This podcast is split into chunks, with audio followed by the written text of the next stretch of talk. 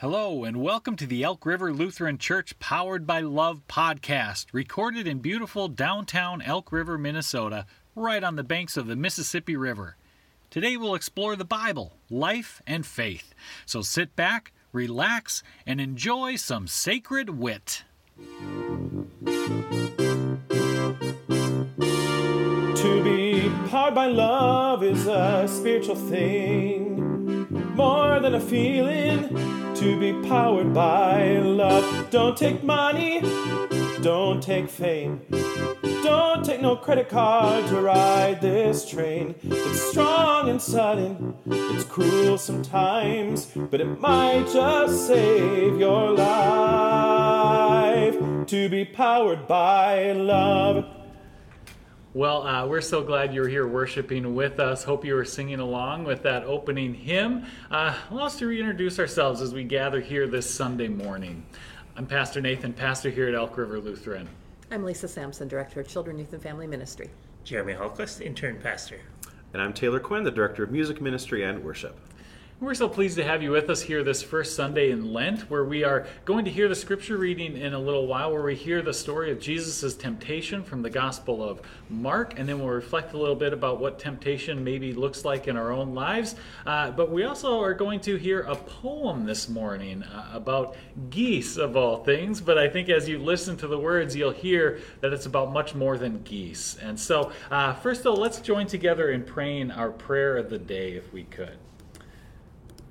Let us pray together. God of life, help us change our lives, soften our hearts, help us to repent and to believe in your good news of wild love and grace. Amen. Well, as I said, we're going to hear some poetry during the season of Lent. And our poem for this morning is Mary Oliver. That's our primary poet we'll be hearing from. Uh, and it's a poem called Wild Geese. But as I uh, kind of alluded to, listen to the words because it's not really about geese, or at least certainly not just about geese, uh, but about us and our relationship with, with God and with the world. And so uh, we'll continue now by hearing uh, this poem, Wild Geese.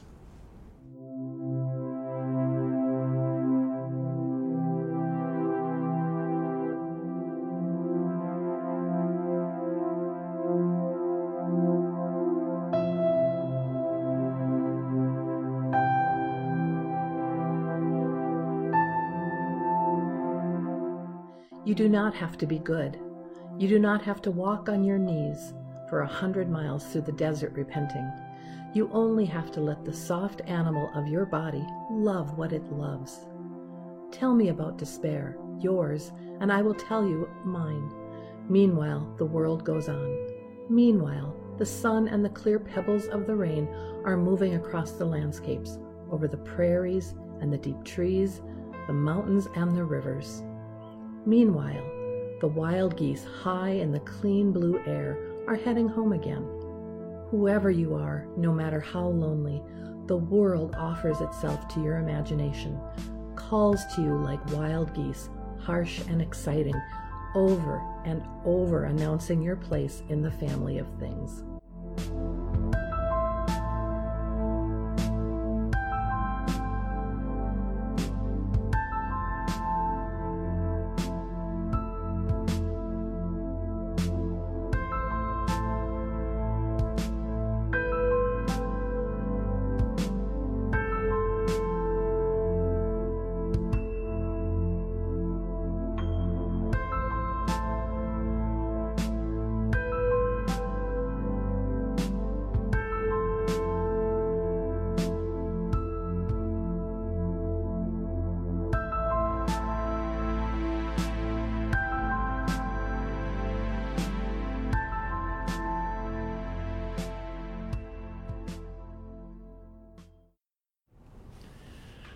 Well, that poem, as we said, is called Wild Geese by Mary Oliver. And I'm going to allude to it and uh, this one uh, section, that final section of it, uh, again in the sermon. And so you'll be hearing that section again. But all during the season of Lent, if you uh, hear these poems and would like to read them again or uh, read the, you know, uh, kind of over and over again or dig into it, you can pick up the book Devotions by Mary Oliver. Taylor can uh, display it here. Uh, it's, it's a wonderful book that you can probably find anywhere you buy books. Um, or if you just Google Mary Oliver Wild Geese, you would find the words to that poem. And they're posted, all the poems are posted in different places, different websites uh, around the internet. So you can uh, check those out through the season of Lent. And so, as I said, we'll come back to this theme of the wild geese uh, in the sermon time. But for now, we're going to continue with our scripture reading, which comes from the Gospel of Mark and is read by Sarah Chur, who is our church council president now, as uh, newly elected at our annual meeting. And so, uh, Sarah, we turn it to you to read our scripture reading. The reading today is from Mark chapter 1, verses 9 through 15. The Spirit that comes upon Jesus at his baptism sustains him when he is tested by Satan, so that he might proclaim the good news of God's reign. In those days, Jesus came from Nazareth of Galilee and was baptized by John in the Jordan.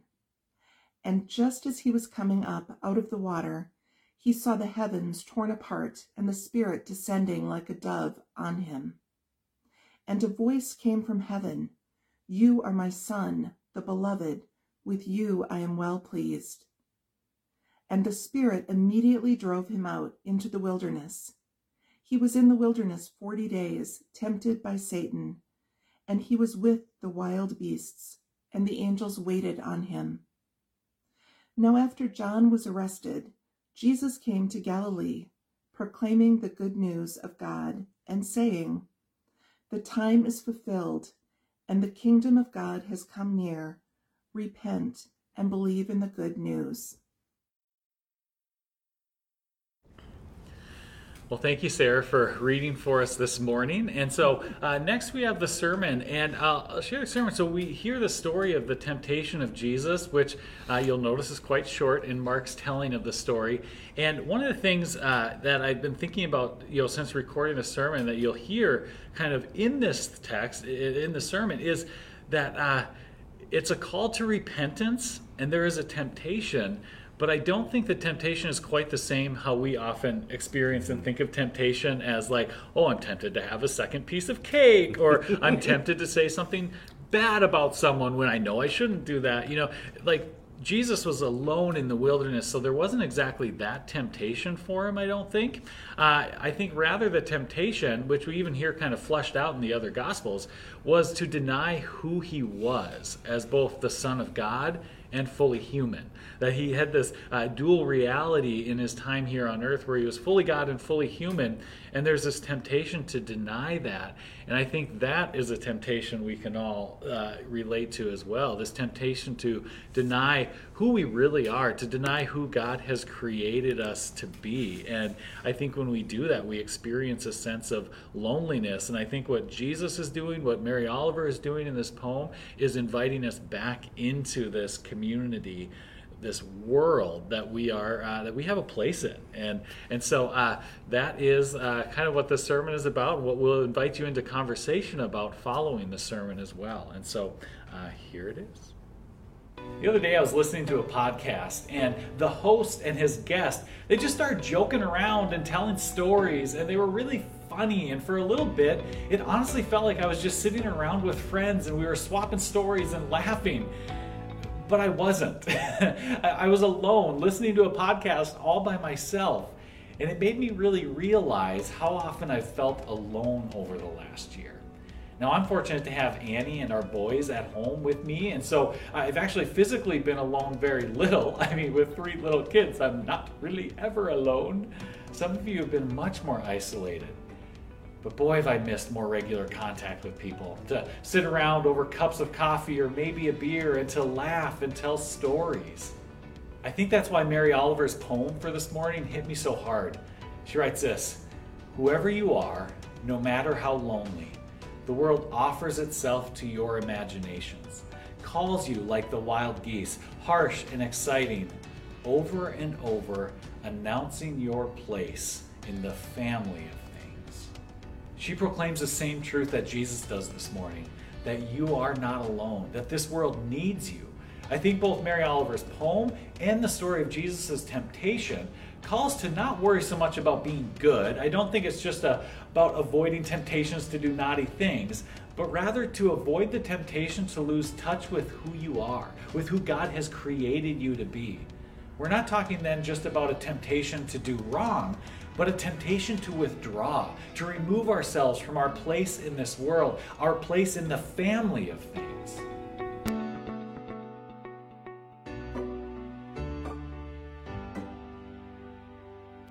So each year during Lent on a Sunday morning, we usually hear the story of the temptation of Jesus in the wilderness.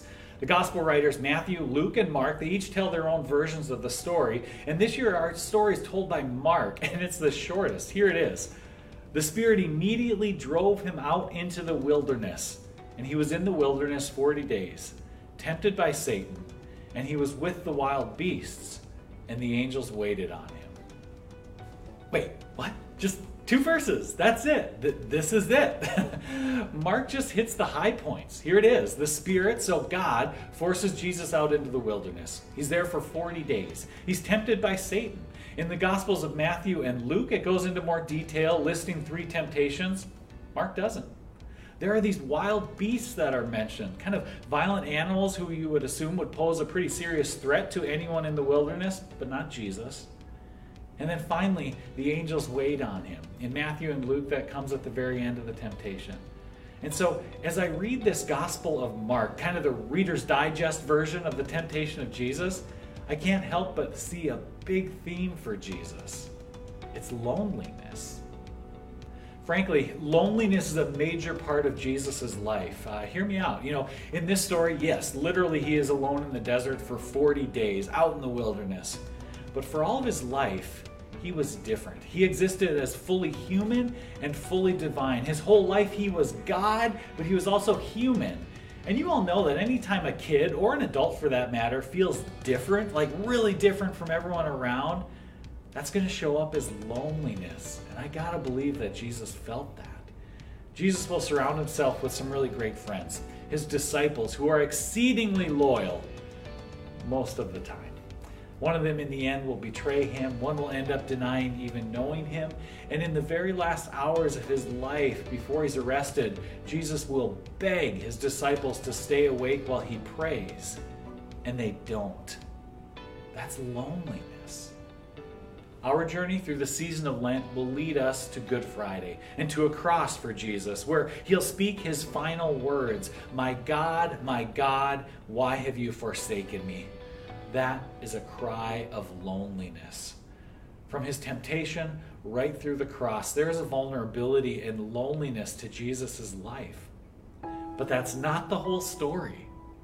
Even in this morning's gospel reading, after the temptation, it says this Jesus came to Galilee, proclaiming the good news of God and saying, The time is fulfilled. The kingdom of God has come near. Repent and believe in the good news.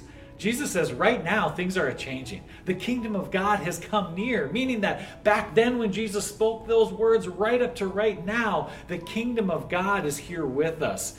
The kingdom of God, as Jesus will explain all throughout the Gospels, is a reality where no one is alone, where we all know how precious we are, created in the image of God. A reality where we all work for justice and peace for all people, where we live as a part of this beloved community. Jesus calls us to repent and believe that good news. Repent. Turn away from those notions that you are not enough, that you don't have an important place in this world, that you are alone.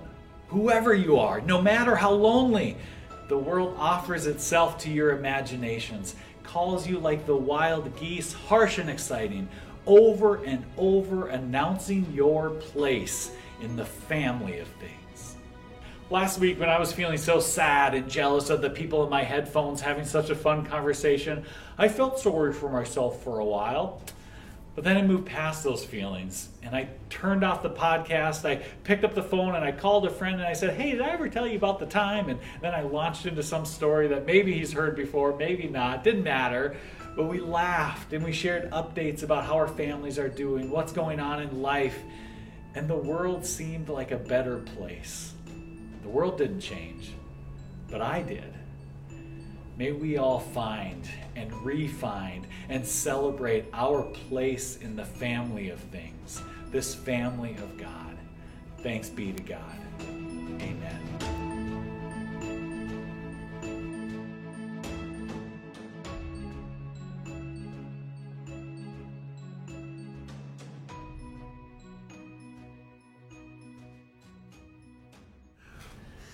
Well, I think what kind of happens here in this this sermon that uh, here, l- let me tell you about what I was saying in my sermon. I think I feel like I'm saying, but one of the things I was really you know struck by and kind of wrestling with this week were, were a couple of words: uh, temptation and repentance, and, and and the wrestling with that led me to the loneliness, which I think we can come back to. But um, I was kind of struck by you know thinking about this temptation in this story and in the temptation of Jesus, even in the telling from the other gospels, isn't so much a temptation uh, to be sinful, uh, but rather you know a temptation to to deny who we are. That it's Jesus, you know, being tempted to uh, deny who He is, and, and that's a temptation. I think we're sometimes tempted to not be true to who we are, and you know, even when we are sinning, that is in, in essence like you know falling short of who God has created us to be and called us to be. And so then, you know, thinking about that kind of turns repentance on its head also, as, you know, repentance at its core means to change or to change our mind or to turn. And uh, often we think about that as a turning away from the bad back to the good. Mm-hmm. But what if we put it back in the context of actually turning to who God has created you mm-hmm. to be? I think it's a way of looking at repentance that is is bigger than just good and bad, right and wrong. It's embracing who you are and your place in the family of things, as Mary mm-hmm. Oliver says, in the family of God or the kingdom of God, as Jesus will say, that uh, we have a place. And the repenting we need to do is to reclaim and re- embrace that place. Mm-hmm. It helps us enter into the story of yeah. everybody's story. Mm-hmm. Mm-hmm.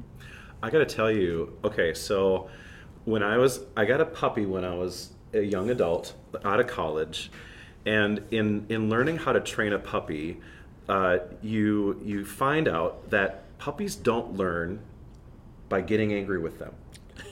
they learn by positive reinforcement. Yeah. And I found success when I was training this dog. I'm getting uh, to the point. You yeah. know, my stories are long.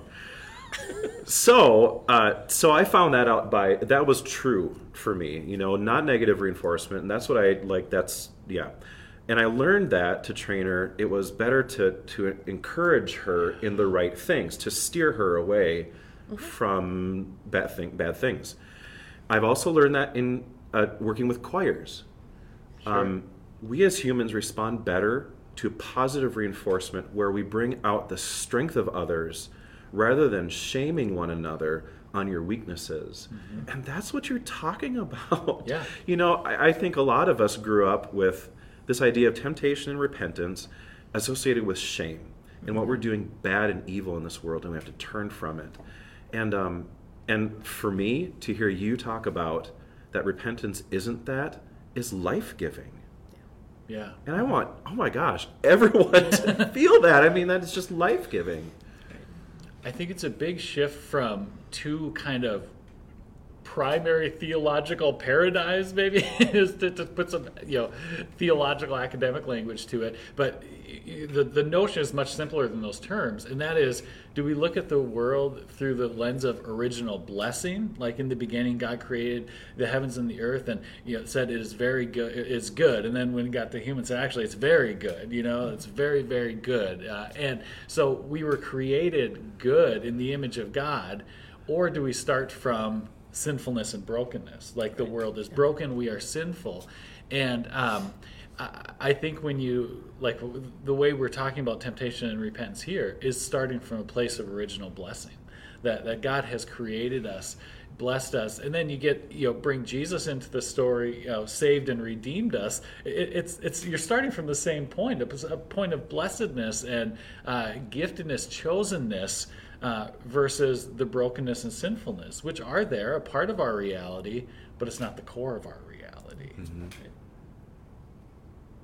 And so it makes a little different shape. So when you think about like the season of Lent, is it about a, a season of oh I got to do these things to you know you know make you know to make make God like me better or make you know myself look better in God's eyes and you know you know re- avoid all the temptation to you know eat chocolate or whatever my temptation is or is it about uh, embracing ways to get back to that core of who has god created me to be who has god called me to be mm-hmm. what's the what's the term for when you whip yourself punish yourself, the self Self-flagellating. flagellating, not flatulating. Yeah, Not that's something different. That's, that's when you punish someone else. But but but it seems like the Lent for us right now and in, in in this faith community isn't about that. It's not about self punishment. It's about using it a different way.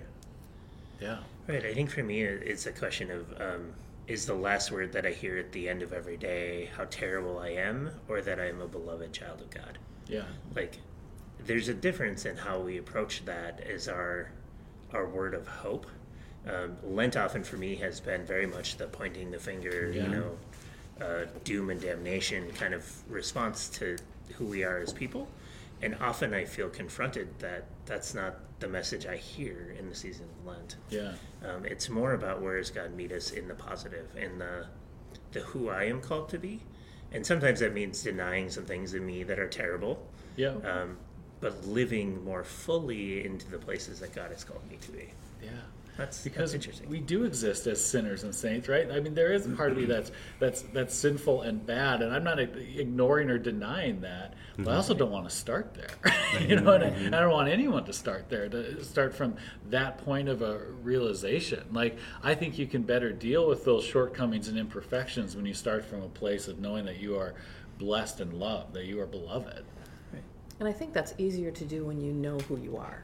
I was sharing that um, when I was younger, I always wanted to be somebody else. I always wanted to be her and that, and because they were And you better. a specific person. I had a specific person, sweet Yeah. Anne, and um, Yeah.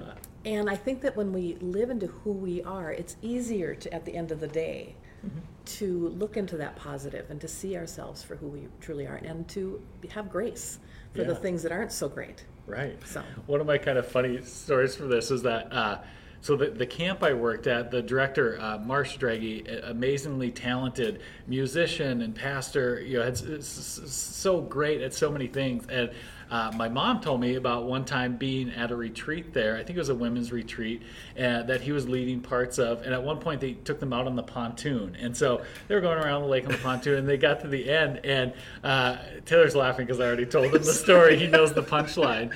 But so um, anyway, so then he was docking the pontoon, you know, driving it, uh, you know, into the dock, and drove it into the dock, like just bam, just like everyone's like you know shaking on the boat, and he just calmly kind of looked over at the ladies and said.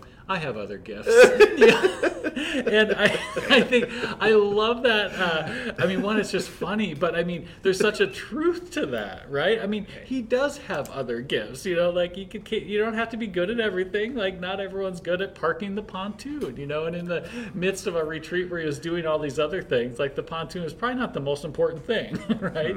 Uh, but I love that uh, kind of self confidence. That's not braggadocious or anything, right? Uh, but that is confident in uh, in reality of, of, of grounded in who who he is who we are. And i think all of us uh, are, are well served to to approach the world like that to you know when we mess up or do something that's really wrong to remind ourselves well we do have other gifts. Like Yeah. we- maybe you know if we're hurting someone we maybe you know not maybe but need to apologize. If we've you know wronged someone there's uh, actions that need to be taken to remedy it.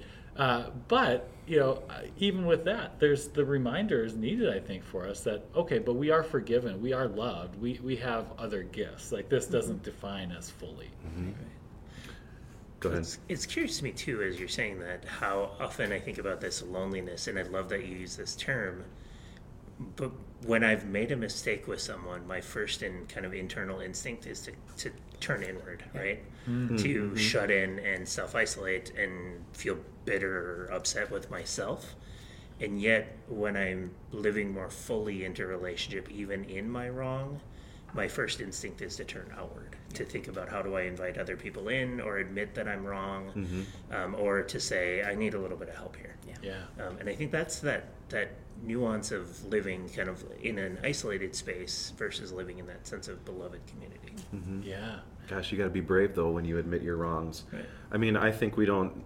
For me, I don't admit my wrongs because I feel vulnerable and I could get mm-hmm. hurt worse or you know more. But we have to be brave in that because that's where life can be spoken into yourself. That's the risk. Yeah. It's mm-hmm. just risky, but very can be so good. Yeah, well, I think you know, uh, poets see the world in such a different way, and I think one of the things that that struck us listening to the poem together here, and it struck me earlier in the week when I was reading and rereading it too, is when she talks about geese. And you know, I grew up you know in North Dakota on the flyway. Geese came by every spring and every every fall, like lots of them, and uh, and they are so loud. Like you know they just they just honk and you know and, you know what mary oliver gives voice to is kind of like why do they honk right? Like why are they honking and making all this racket? It is literally for no other reason to remind themselves and each other that they're together, that they're not alone, that they're they're together, and you know, because like Jeremy was kind of saying, like when they fly, like they form form by the feel of the wind on their wingtips, like that's how they line up. Like they're not saying Frank a little more to the left, honk honk, you know. I mean, that's all by feel. The honking is just to remind themselves that they are not alone; they're a flock, and.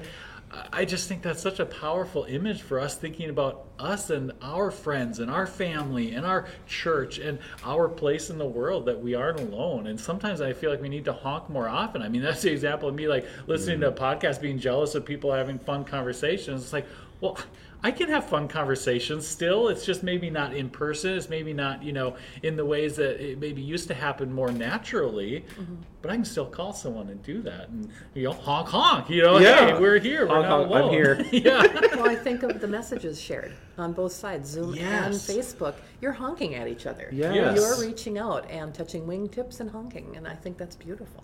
And it's not only letting other people know you're there, but letting them, like it's opposite yeah. too how am I saying it? Yeah. Like you you are going to honk at someone to let them know you're here, but they're also letting you know they're there as well. Yeah. yeah. You know, and glad that they're there. Back and forth. You know.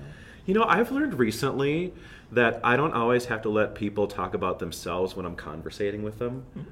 I can talk about myself too. Sure. You know, like yeah. that's like a hogging back and forth. There's this yeah. balance right. and going back and forth. You know. Mm-hmm. Yeah. I also absolutely. I also let people know that I'm with them on the road by honking my horn. Yeah. Is that a nice honk or a beep beep beep beep beep? I wish it was that way. It's more like a. yeah.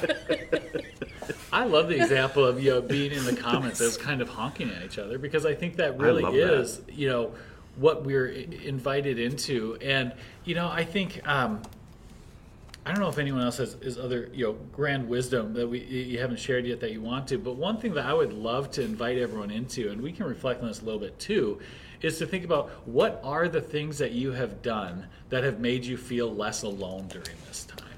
Uh, oh, because you know how have you been honking at folks right mm-hmm. like mm-hmm. like how have you been honked at and how have you been honking at others to make you feel less alone because you know we're all at different kind of you know living situations realities mm-hmm. and you know we're all coming at this you know pandemic you know time in different different ways but what has been those touch points for you where have you felt not alone what have you been able to do what have been those blessings for you and so jump in the comments, honk, honk your answers yes. to everyone, and, uh, and and we'll share a little too. But I'd love to have you think about that a little bit. Uh, what have you been doing to fight that feeling of loneliness that creeps in? You know, you hear a lot about Zoom fatigue. Yeah. What would we do without it? Sure. Oh, no kidding. That's been my lifeline mm-hmm. between the kids yep. and myself, my own children, um, yeah. um, and friends. Seeing faces. I mean, it's nice to talk to them and have texts yep. and stuff, but I love Zoom, even though I'm really tired of it too sometimes. Yep. But yeah, cards. We got we've gotten oh. a couple cards from oh yeah. from a, a, set of friends that we have, and that's that's lovely. Yeah. Like I love getting mail. Yeah. I think we talked about it a couple times ago, but yeah just cards. Yeah, our know. little Stanley made Valentines and sent them out to a bunch of people, and um, he had made them and sealed them, so I didn't even know what was in the envelope. So I just addressed them for him, and so I was like, "Well, I hope these are okay," you know. And he told me who he wanted to mail them to, so we we dropped them in the mail, and then we kept getting you know photos, for, you know, text messages from the people we sent them to, like of them with their you know their Valentines. And they were all really nice and sweet and cute. They weren't all hearts or anything. Some were more more like circles and you know, you know colorful things. But uh, but it was it was such a neat thing because it was it was a, a, honk like we sent them, and then it was like the next week honk honk honk honk honk. honk. You know all these kind of messages coming back that message received, got it, and oh, it was such a beautiful thing. Love it, love it. So we have men's Bible study and women's Bible study. I was going to say one of the things that's been joyful for me is life groups. Yeah. Um, getting messages from our leaders oh, yeah. who said they have mm-hmm. amazing groups. And, yeah. yeah. Uh, shameless plug, join a life group. So, yeah. but really, I think that opportunity to just see each other's face is huge. Yep. Well, thanks for joining us. You can find more information about Elk River Lutheran Church at our website, elkriverlutheran.org. And if you'd like to give to support this podcast and the other ministries of the church, just click that Give button at the top of the homepage. Thanks again, and have a great week.